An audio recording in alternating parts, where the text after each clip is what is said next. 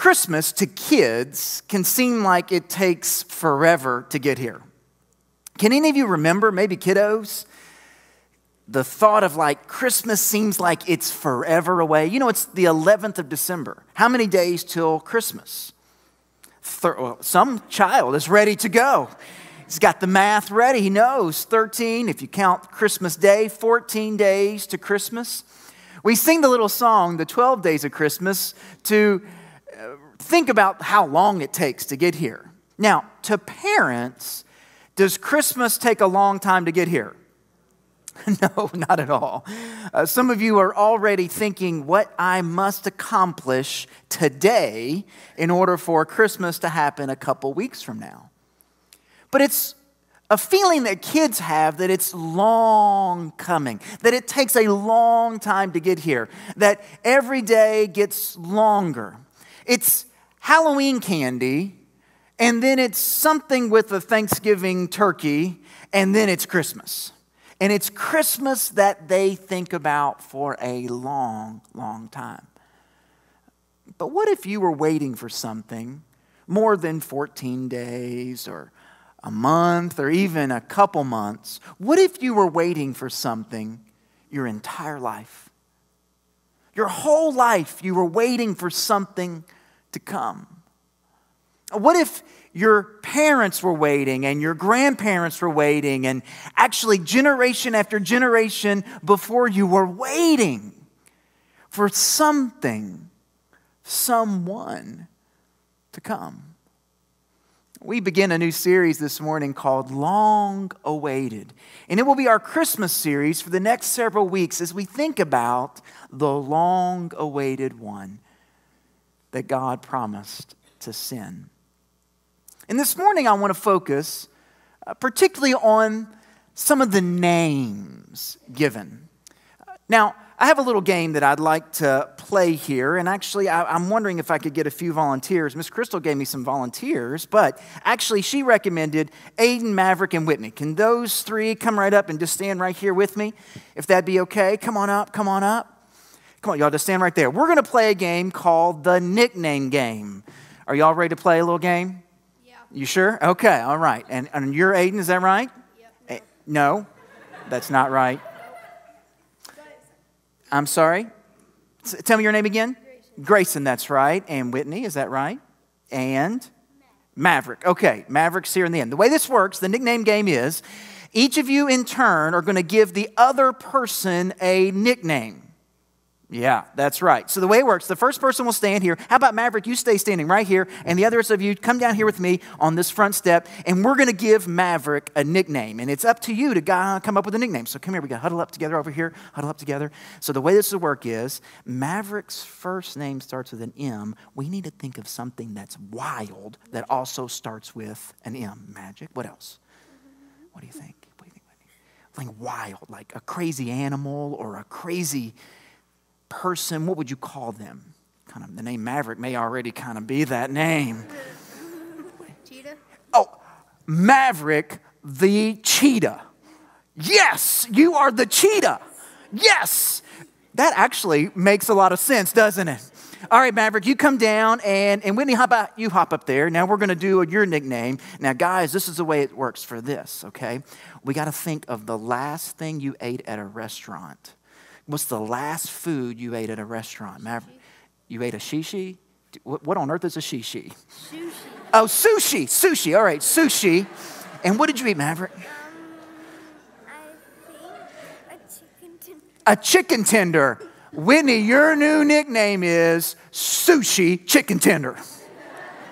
All right, that one, that one, I still kind of like the cheetah. That makes a little sense. Come on down, Whitney. All right, and Grayson, hop up there. Grayson, here we go. Now this, this one is the best one, guys. Y'all got to help me out, okay? I need you to think. Maverick first. Tell me who is your favorite superhero? Spider-Man. Spider Man and Whitney. What is your favorite Little Debbie snack cake? Like a little pie or a cake? Would you like? Yes, of course you do. The Christmas tree cake. All right, so Grayson's nickname is the Christmas tree cake man. Yeah, all right. So we had Maverick the cheetah. We had the sushi chicken nugget, which I thought was clever. Chicken tender, thank you. And we had the Christmas tree man. All right, let's give him a hand for playing the nickname game. Good job, guys. The names were combinations of things. We were coming up with little ways to think. I, I, was trying to think what my nickname might be if I took the last thing I ate at a restaurant, and it would be chicken footlong because I had some Subway last night. So I had a foot long and it was chicken. And you can, for now, forever, the last three weeks of my time here, you can refer to me as Pastor Chicken Footlong, okay? The names told us something. The names describe something. The names that are given to announce God's sending of his son mean something. They're not random, they're not accidental, they're not just picked out of a book or selected by what's popular each and every year. The names mean something. This morning, I want to look at three names specifically that give evidence and give clarity to who God sent. And we begin by the given name uh, offered by the prophet Isaiah. Uh, the prophet Isaiah, as you heard read so beautifully by the three young ladies, is mentioned as the name, the prophesied name, the name that came years before the actual arrival. Isaiah chapter 7, verse 14 says this This is the prophecy, this is the name. Therefore, the scripture says, the Lord Himself will give you a sign. And behold, the virgin shall conceive and bear a son, and you shall call his name Immanuel. Immanuel is the name the prophet Isaiah gave, and it's given some 700 years before the arrival. I mean, 700 years before ever there was the person that God would send, the name is given. As some of you parents, you had a name chosen before you even conceived. You had a name picked out, a name that might have been a family name or a name that was in the, the lineage of your crew. But think 750 years before the name is given, and a sign will accompany this person. The sign, as Isaiah says in chapter 7 14, is that the virgin shall conceive and bear a son. The sign is miraculous conception, miraculous coming. And his name will be Immanuel. This is how the Gospel Matthew refers to it. In Matthew chapter 1 verse 22 it says all this took place to fulfill what the Lord had spoken by the prophet. Behold, the virgin shall conceive and bear a son, and they shall call his name Emmanuel, which means God with us. Would you say that with me this, this morning? Immanuel. Immanuel. It means God with us. And actually, if you break down the word, Immanuel, you can see the exact explanation. El at the end is uh, the word God. And Emanu or Emu means with us. And actually, it can mean multiple things. It means God with us, but can also mean God with you and God with me and God with us all. It can mean that God is among us or with us or alongside of us, that God is here. Friends, let me ask you this morning is God here? Amen, He is. God is with us, the creator and sustainer of life, the all powerful, all knowing, eternal, glorious, majestic God is with us. If you imagine all the galaxies that we have yet even to discover or see, God is with us. And from all of those galaxies, all the stars that decorate the night sky, God is with us. And of all the planets that we have found, the millions of planets we have found, we can see yet again that God is with us. God is with us in this massive creation. That boggles our mind to really comprehend. God is with us. God sent his Son to be with us. Immanuel. The prophet foretold, the prophet knew. It was an important reminder that the mystery and wonder of Christmas is that God would be with us. Immanuel. But that's not the only name given. The angel also has a name to give. And the scripture describes two visits, one to Joseph and one to Mary. And the angel, whether two angels or the same, I think it was one and the same. I think it was the angel Gabriel, who we have uh, listed as the one visiting Mary, speaks a name different than the name of the prophet, different of the name 700 years before, but a name very specific to who would be sent. Uh, to Matthew, or excuse me, to Joseph, we read in Matthew chapter 1, verse 21 And she, referring to Mary, shall bear a son, and you shall call his name Jesus. Now, to Mary, the angel says it this way And behold, you will conceive in your womb and bear a son, and you shall call his name Jesus. Two people, two meager people. One, a carpenter who has lived in this little outskirt town called Nazareth with his family and his people, and Mary, a girl that he is engaged to or betrothed to, pledged to. Yet before they had been married, before they had been together, God speaks an angel to both of them, and both of them hear clearly that she is going to conceive in a miraculous way and bear a son. This is before we found out through ultrasounds what the gender might be. And the angel tells them both, Name the son Jesus. Now, we hear Jesus. That's the English translation. But his name is actually Yeshua. Yeshua. Can you say Yeshua with me? Yeshua. You were speaking in Hebrew this morning. Congratulations. You said Emmanuel. That's Hebrew. Yeshua is also Hebrew. And Yeshua is an important name. Now, can you hear something in that name that might sound like an important name from the Old Testament? Yeshua kind of sounds like Joshua. Do you hear it? And who is Joshua? Well, Joshua in the Old Testament was an important man, a hero. Moses led the people out of Egypt, but it was Joshua who led the people into the promised land. And Joshua's name is Yeshua. That's how you would say it. And he was a great hero, a conquering hero, a person of importance. But the angel isn't mentioning Yeshua because of the Old Testament Joshua. Some would say the angel is mentioning Yeshua because it is a derivative of Joseph.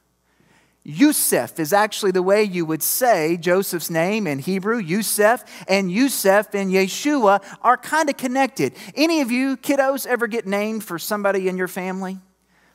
Any of you ever hear a name that kind of was passed down from family member to family member? I have a my grandfather was Ivan Ernest Garrison I. My uncle is Ivan Ernest Garrison II. My cousin is Ivan Ernest Garrison III. You had Ivan, you had Big Ernie, and Little Ernie. And Little Ernie is the biggest one of them all. But the name kind of passed down. My father was glad he didn't get the name Ivan Ernest II because it would have been my brother who probably would have became Ivan Ernest III. I'm the second born son. Hallelujah for being number two. Sometimes you don't get the lineage of the names. But Yeshua is not because of Joseph, Yusef, and it's not because of Yeshua or Joshua the Old Testament. The name actually means something. Yeshua or Jesus actually means God saves. God is our salvation. God saves us. And the angel tags that along in Matthew's account where he says, And you shall call his name Jesus, for he will save us from our sins. It means God saves. God is our salvation. That Immanuel, God is with us. We are never forgotten. We are never forsaken. And God saves us. Yeshua, Joshua, Jesus, that God is our salvation, for He will, He will heal us and save us from our sins. Immanuel, Yeshua. But that's not the actual only two names. There's one more. It's the name that we read throughout the book of Matthew, and it's the name we read throughout the New Testament, and it's the name that we ultimately hear over and over in the book of Revelation. It's the name that often is misunderstood, and it's the name given by God. You would think the name given by God is the most important of names. Certainly, the prophet is important. Certainly, angels are important. But the name given by God seems would likely be the most important. And it's the name Christ. Christ. Christ Jesus. And Christ simply is the announcement that God has sent the Messiah, the promised one, the deliverer, the one who would be the hope of all the world. Matthew's gospel, first verse, first chapter says it this way the book of the genealogy of Jesus Christ. Who is all this about? Who is all this focused on? It's not just Jesus, but it's the Christ. Matthew then continues with the genealogy in verse 16, where he says, And Jacob, the follower of Joseph, the husband of Mary, of whom Jesus was born, who is called Christ. Verse 18 in the same passage says, Now the birth of Jesus Christ took place this way. Emmanuel is with us.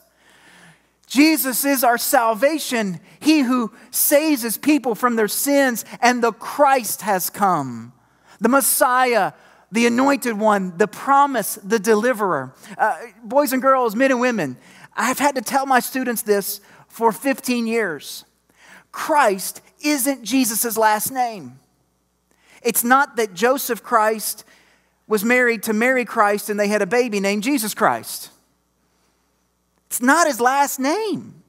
Now, my students, for some reason, laugh at that. You guys looked at me like I was speaking heresy. What's wrong? It's not his last name. It's a description of what God has always promised to do to save us, to be with us, to take what was the most precious gift of all gifts and give it so that we might be saved through him who is Christ Jesus? Who is Christ Jesus? Well, the Christ, men and women, was promised yet long ago. There are some 90 to 100 prophecies in the Old Testament that told of the Christ to come, the place of his birth, the the preparation that was to come before. The Christ is the answer to Adam's sin in the garden, prophesied about truly from God that there would be one born of a woman who would put away the problem of sin and the destruction that had caused. The Christ is the one the prophets from Isaiah and Zechariah and certainly many others who told that would come one day to reestablish God's kingdom on earth. The Christ was the one certainly conceived of a virgin, miraculously concepted, and the Christ was the one who came in the way that we would have never anticipated, in a way of, of humility and coming in the form of a baby so that he would live a human life among us. Christ came, and at his baptism, oh, friends, when the heavens opened, and the voice of God descended, saying about Jesus Christ, This is my beloved Son, in whom I am well pleased. The Christ was the doer of miracles, causing the lame to walk and the blind to see and the deaf to receive their sight. And the Christ came, according to Luke's gospel, to proclaim good news that all could be freed from sin and have liberty with God. The Christ came to walk among us and to dwell among us so that we could come and recognize that God is with us. And the Christ was the suffering sacrifice, the one that God said he would lay all the sins of the world upon. He is the payment for our sin, for your sin and mine. He is the one that willingly laid down his life and from the cross says, Father, forgive them, for they do not know what they're doing. From the cross, cross said, It is accomplished, it is finished. The work that the Christ came to do was not just to be born in a Bethlehem's manger, but was to go to the cross of Calvary so that sin could be atoned for, so that you and I, who are sinners, all of us, could stand before a holy, righteous God. And the Christ, men and women, brothers and sisters, boys and girls, rose again. Glorious, defeating sin and death and the grave forever. Death no longer has its sting. Hell no longer has a victory. The Christ was victorious. And the Christ was exalted and ascended into heaven. And the Christ, Jesus, is at the right hand of the Father who will beseech and intercede on our behalf. One day when we will stand before the gates of heaven, it will not be your deeds or my deeds that usher into us. It will be Christ Jesus knowing us as one of his children and us one of his followers. That will be our entrance into the glories. He is the Alpha and the Omega. He is the first and the last. He is the Savior of the world. He is the King of kings. He is the Lord of lords. He is the conqueror, returning victorious. Friends, do you know who Christ Jesus is today? We say Christmas, Christ Mass. We say that name Christ the whole month of December. And we attach it to a holiday with presents and a Christmas tree and twinkle lights, and that's all fine and good. But never forget the name. Never forget the Christ who came. In the earliest days of the New Testament church, songs were being written about Jesus, you can imagine.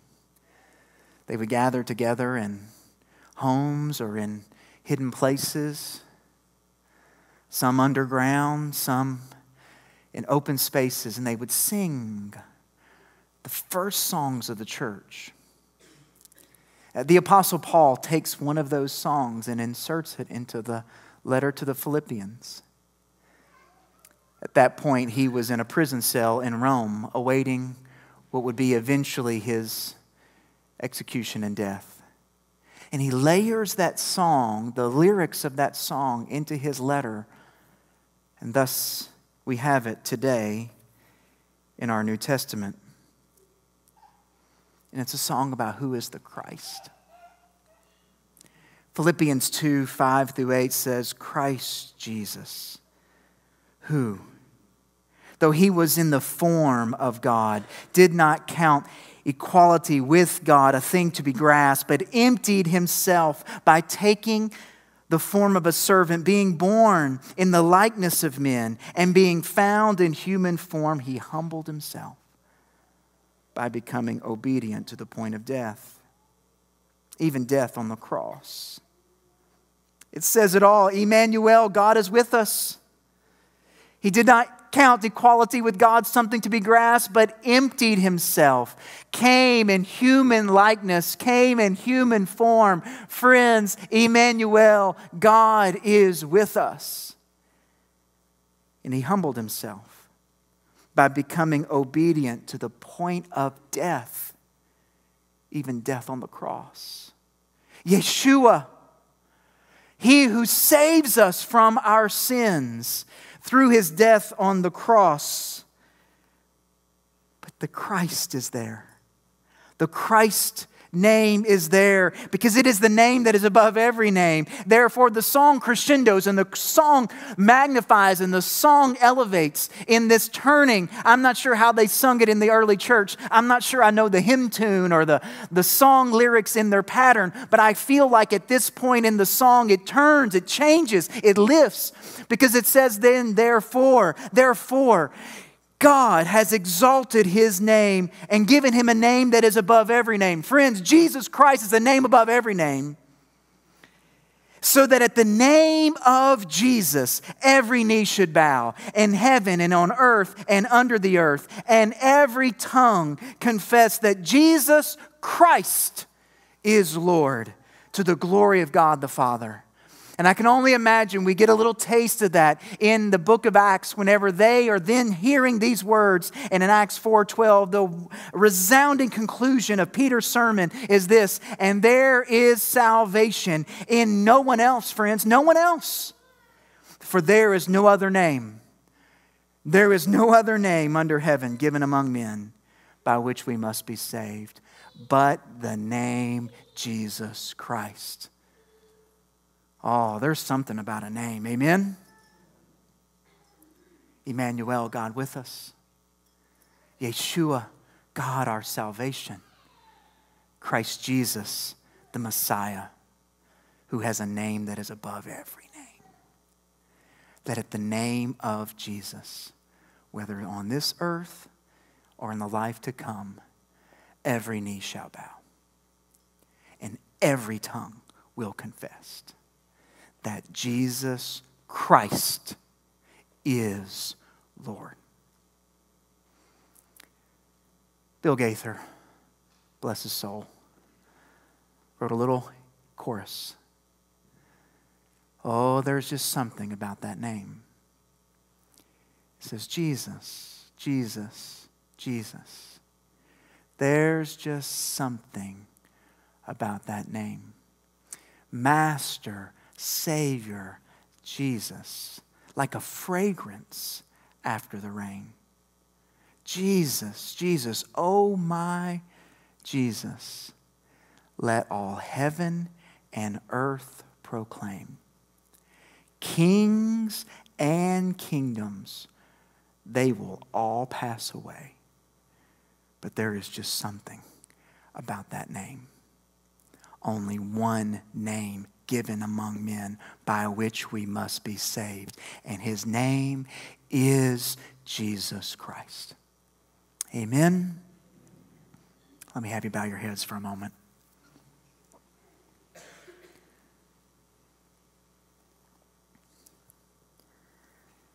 There's just something about that name.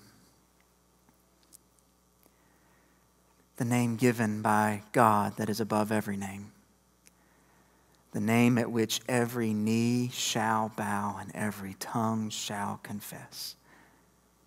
Friends, I ask you this morning do you know him? Do you know that name?